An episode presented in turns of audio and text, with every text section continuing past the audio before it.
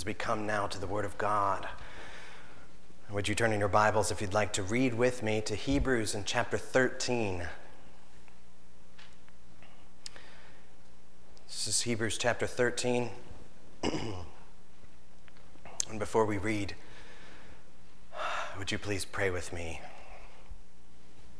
Our great God, we know that your word is living and active sharp. Lord, as we come now before you, would you pierce to our very soul and spirit? Would you use your word to root out sin in us, to produce holiness in us, and Lord, to strengthen us to walk with you?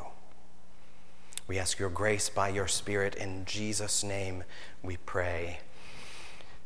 Amen. This is the book of Hebrews in chapter 13. I want to take here these first, uh, these first six verses. So we'll, we'll read in Hebrews chapter 13, beginning in verse 1. Let brotherly love continue. Don't neglect to show hospitality to strangers, for thereby some have entertained angels unawares. Remember those who are in prison, as though in prison with them, and those who are mistreated, since you also are in the body. Let marriage be held in honor among all, and let the marriage bed be undefiled, for God will judge the sexually immoral and adulterous. Keep your life free from love of money, and be content with what you have for he has said, I will never leave you nor forsake you. So we can confidently say, The Lord is my helper. I will not fear. What can man do to me? This is the word of God. Now, we have arrived here in the final chapter of the book of Hebrews. It was a long go to get here, but we've made it. In the previous verses, just to remind us of where we are, in the previous verses, you might remember that the, the author was warning his listeners here not to refuse Christ who is speaking to them. Because Christ is the king of what he calls this unshakable kingdom. Christ is the King of Mount Zion, the city of God, the heavenly Jerusalem. And if we trust in Jesus, if we put our faith in Jesus, we then also are citizens of that unshakable kingdom. So when everything else is shaken, only his kingdom will remain. So now, here in this section, we get to look at what the kingdom of God looks like. So, what does it look like then for us to live as kingdom people now? What does it mean to walk as faithful citizens of his kingdom? This is where the rubber meets the road. This is the most practical part of the whole book of Hebrews, although, if you're a practical person, I imagine it will still be a little unsatisfying in that sense. But the fact that there is a practical piece here says two things to us. First, that the practical stuff matters. The practical things really matter. Christians are not just people who go to church and read their Bible and learn doctrines and catechisms and fancy words that no one else knows, and then let all of that never touch our real lives. We cannot allow ourselves to be compartmentalized, which would just leave us more fragmented. Everything is part of this new kingdom in which we live. So this affects every aspects of our lives. The practical stuff really matters, and if it's not, you're missing it. So that's one thing we learn, but we also have the opposite that the practical things must be kept in their proper place. The practical things must be kept in their proper place, which here is at the end of the book. It's after a whole lot of things have already been spelled out. So some people will say, Preacher, Just give it to me straight. Just tell me what to do and I'll go do it. That attitude is dangerous. It's dangerous because it shows that we are not willing to really listen to God. The author of Hebrews has just spent 12 whole chapters establishing, anchoring truths about how Jesus really is better. He spends all of that time unpacking about how Christ is better than the angels, better than the prophets, better than Moses, how Christ is a better high priest who offers a better sacrifice for sin, who gives us a better new covenant, which gives us a better salvation, how Christ speaks a better word that will give us a better possession, a better country, a better life. So if you say, Yes, yes, I know all of those things, just tell me what to do, the author of Hebrews would say to you, No, no, stop. I need you to pause, and you in particular need to hear the truth again. So go into your room, shut the door. If you've got kids, lock it, and percolate on the truths for a bit. Spend just 15 minutes with a part of uh, truth from earlier in Hebrews, any part. So take uh, the section in, in the second chapter where he says, Because Jesus has suffered when he is tempted, he is able to help those who are being tempted. Sit with that for just 15 minutes and see how that truth will change you. So, the practical things matter, but they need to be in their proper place. These are not just an afterthought, but they're also not the main event. These are the natural outflow of a faith that is anchored in the truth of Jesus. This is how now we are supposed to live as kingdom people.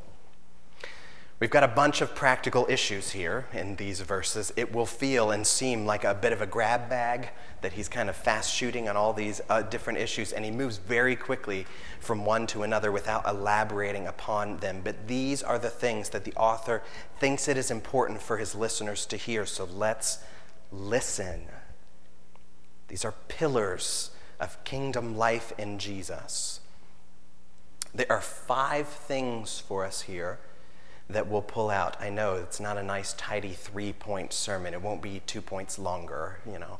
But we've got five th- things, and it's easy to keep track of them if you're reading in your Bible because each of those five correspond to these first five verses. But let's look at each of these five, and then we'll bundle them all together. So here we go. Let's look at the first pillar of Christ's kingdom, verse 1 let brotherly love continue. The first pillar is love your brother. Love your brother. If you were reading the original Greek here, which I know we all do, right? You would recognize the Greek word. The word here for brother love is Philadelphia, city of brotherly love and cheesesteak and uh, you know suburbs of Palmyra if the big city is too much for you. Uh, but when we're talking about brotherly love here, we're talking about more than just love for your fellow man. You know, love love a human being. We do that. But this is something more specific. Love for the brothers here is love for other Christians. Love for other people who are in the family of God. And the author here assumes that this is happening already. He says, let brotherly love continue. He calls us to willingly keep going in that. I think it's no accident that he lists this particular pillar first because it's central. You remember Jesus said to his disciples, This is how people will know that you are my disciples if, do you remember? If you have love, specifically, love for one another. This is how they'll know you're my disciples if you love one another. So Jesus did not turn around and tell his followers, This is how people will know that you are my disciples if you go to Sunday school every week, although I hope you do. This is how they'll know you're my disciples if you keep your yard tidy and don't leave junk out in it. This is how they'll know you're my disciples if you volunteer, if you give to charity, if you, if, you, if you help out in the nursery or with the youth, if you memorize verses out of the Bible, if you don't cuss or drink or smoke. This is how they'll know that you're my disciples if you go on mission trips and you tell lots of people about Jesus. Many of those things may be good, but Paul reminds us if we speak in tongues of men and of angels, and if we have faith enough to move mountains, but we don't have love, we have nothing. This is especially true in our love for each other. So look around. I mean it. There's somebody next to you. Maybe you can elbow them, maybe nudge them if they're falling asleep, but look around. The Word of God calls you to love that person. So, in the bustle of life, don't forget it. Love your brother and your sister. That's the first pillar. Here's the second pillar of Christ's kingdom. We can see it in verse 2 here.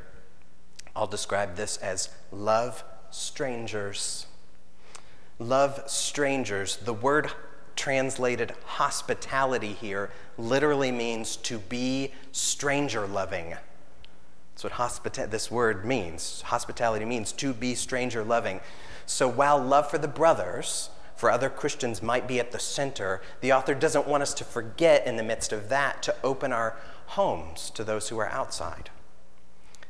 We know their context is a little different than ours. The author is speaking to people in a time before, you know, there's, there's Motel Sixes and hotels everywhere and Airbnbs all over the place. And so this is before you could, uh, you know, plan your trip ahead of time and you go online and, and book your hotel on Travelocity. You know, they didn't have a chance to plan beforehand. So travelers would just show up in a city and they would count on having a place to stay.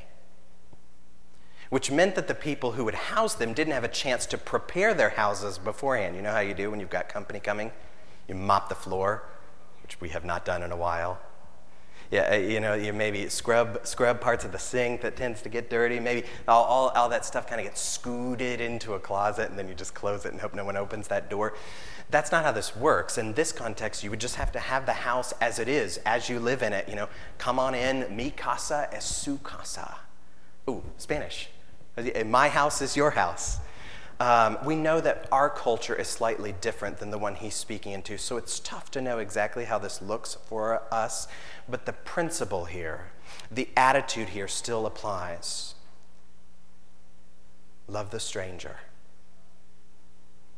Keep yourself open to the stranger.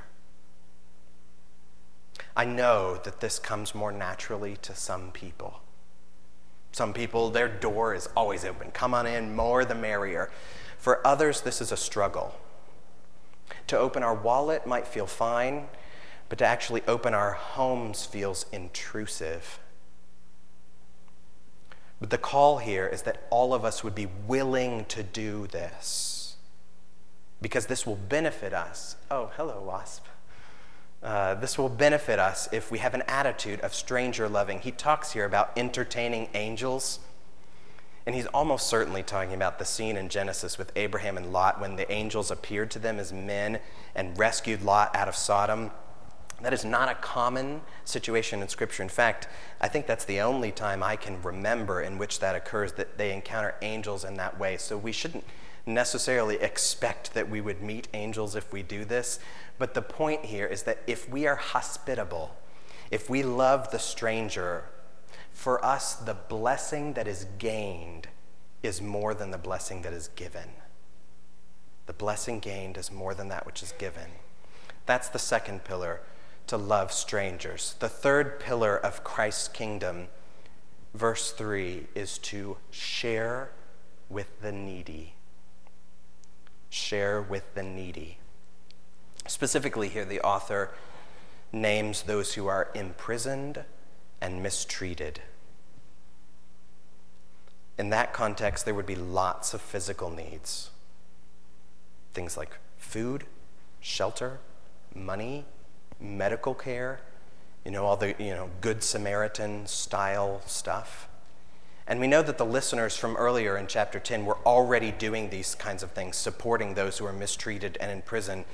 But here he even goes a step further. He says, Remember those who are in prison as though in prison with them, that you are also in the body with them. In other words, I want you to identify with those people.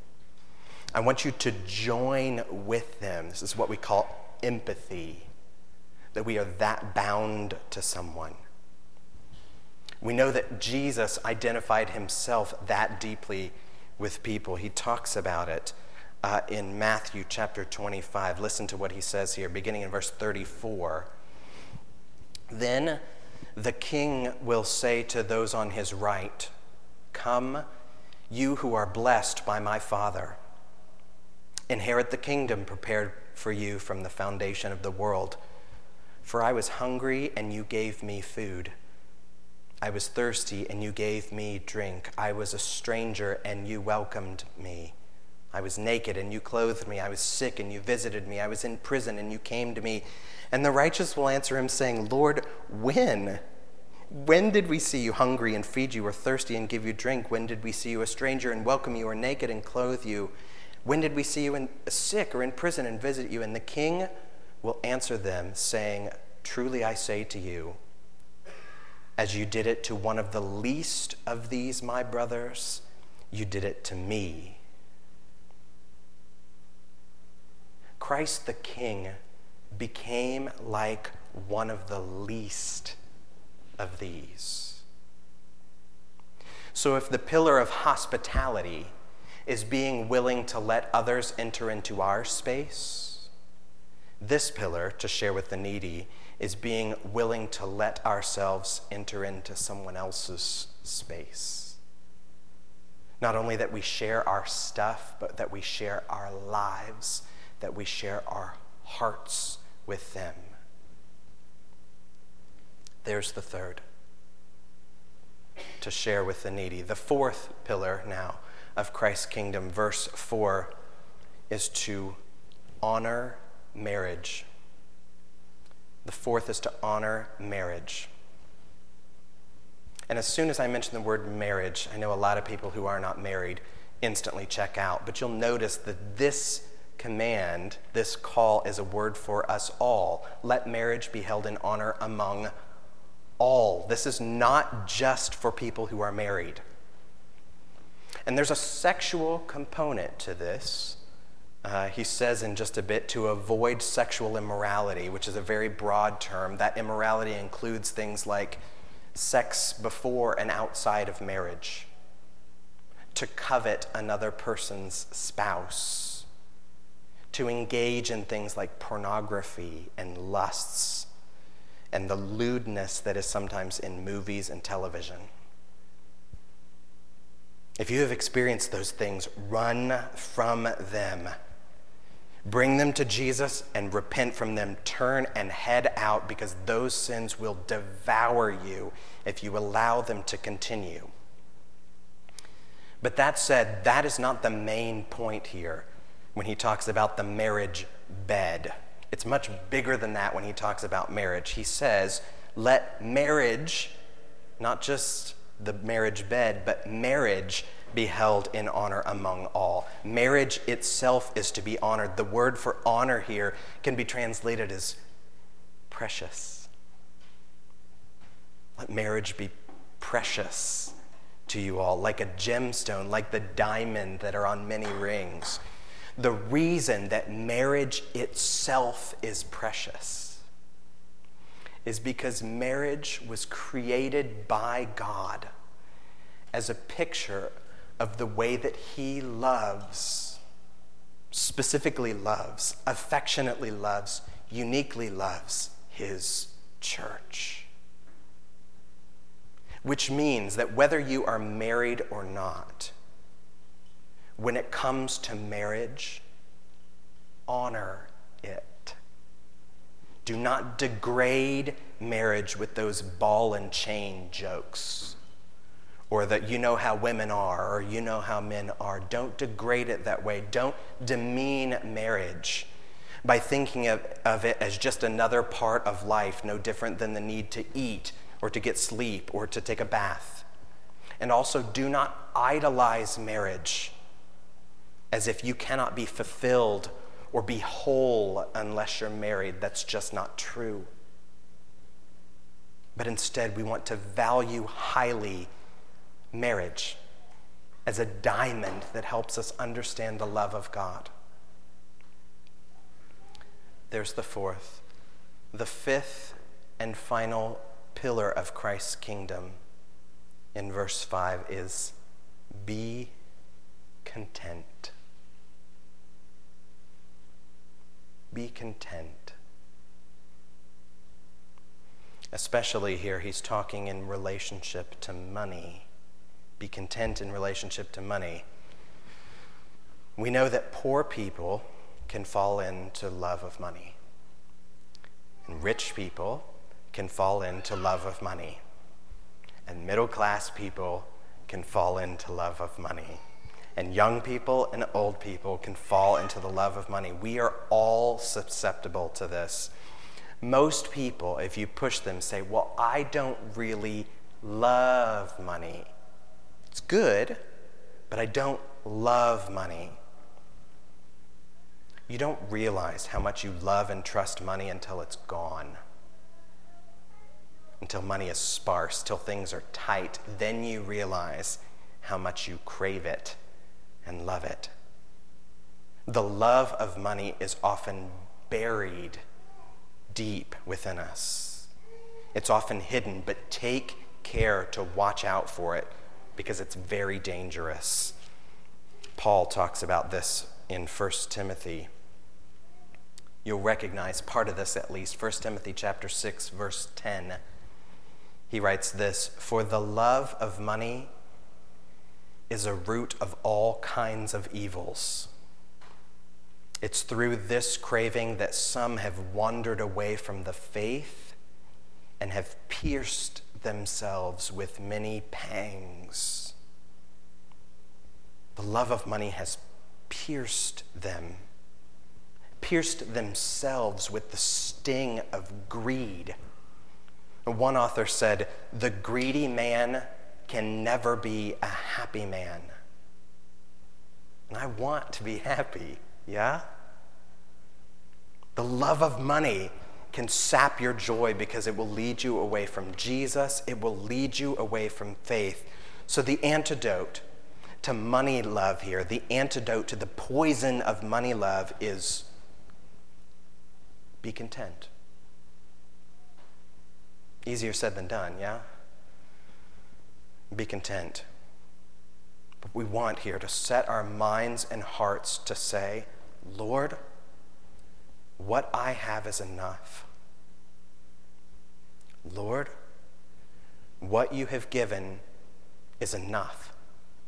In fact, it's more than enough, enough to be able to share with the brother and the stranger and the needy. And Lord, even if you took it all away in just an instant, I don't know what I would do, but I know that you will never leave me or forsake me. I have you, and that's enough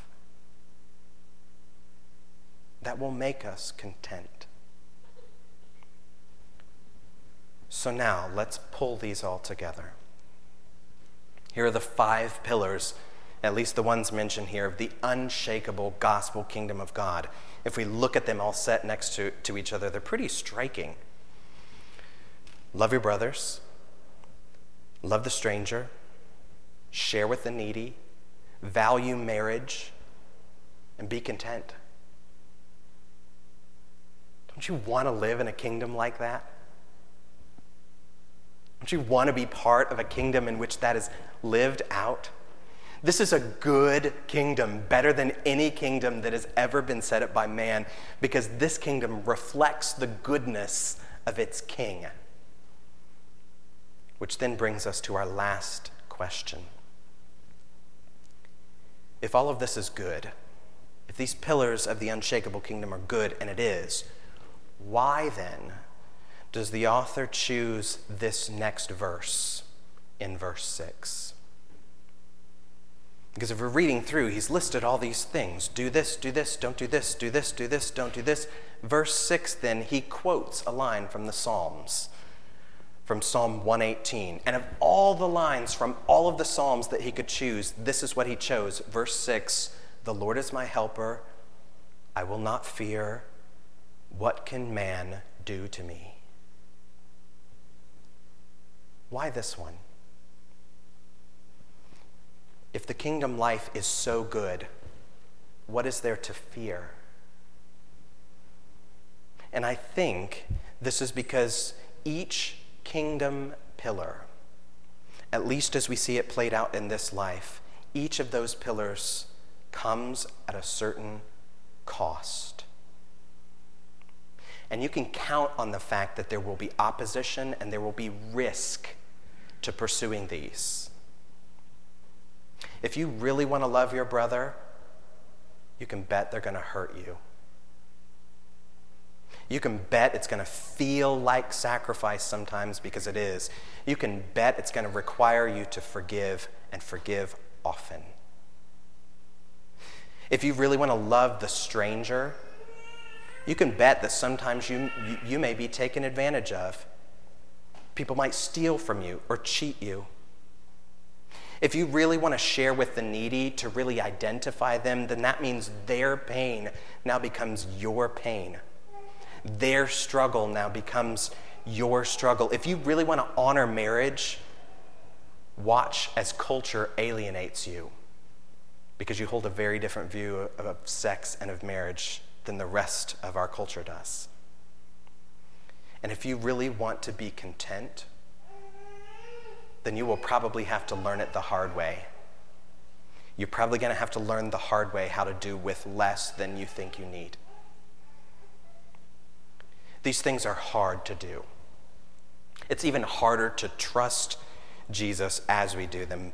And so we hold on to this truth here from Psalm 118, verse 6 here The Lord is my helper.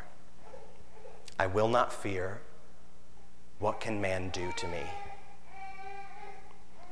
Our confidence is really to know that Jesus is both our King and our helper.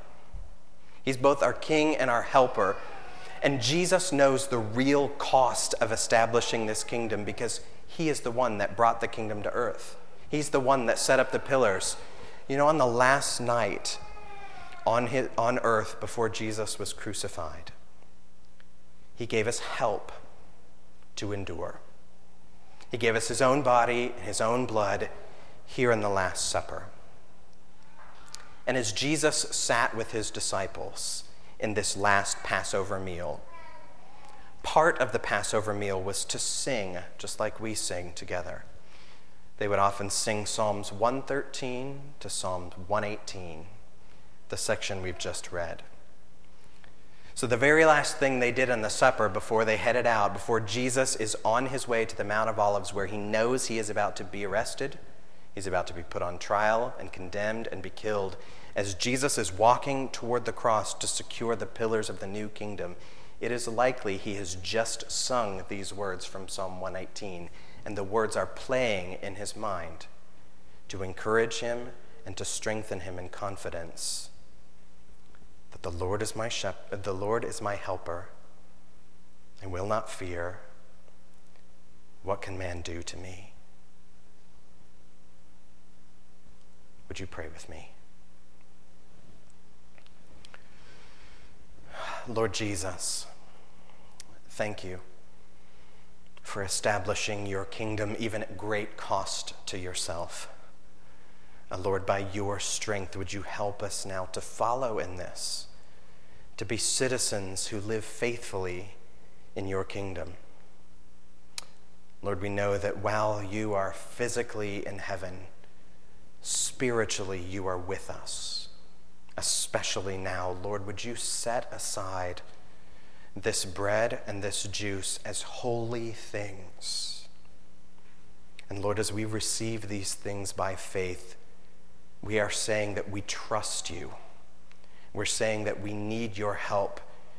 And we're saying that we believe that you are our helper. Thank you, Jesus. We pray in your name. Amen.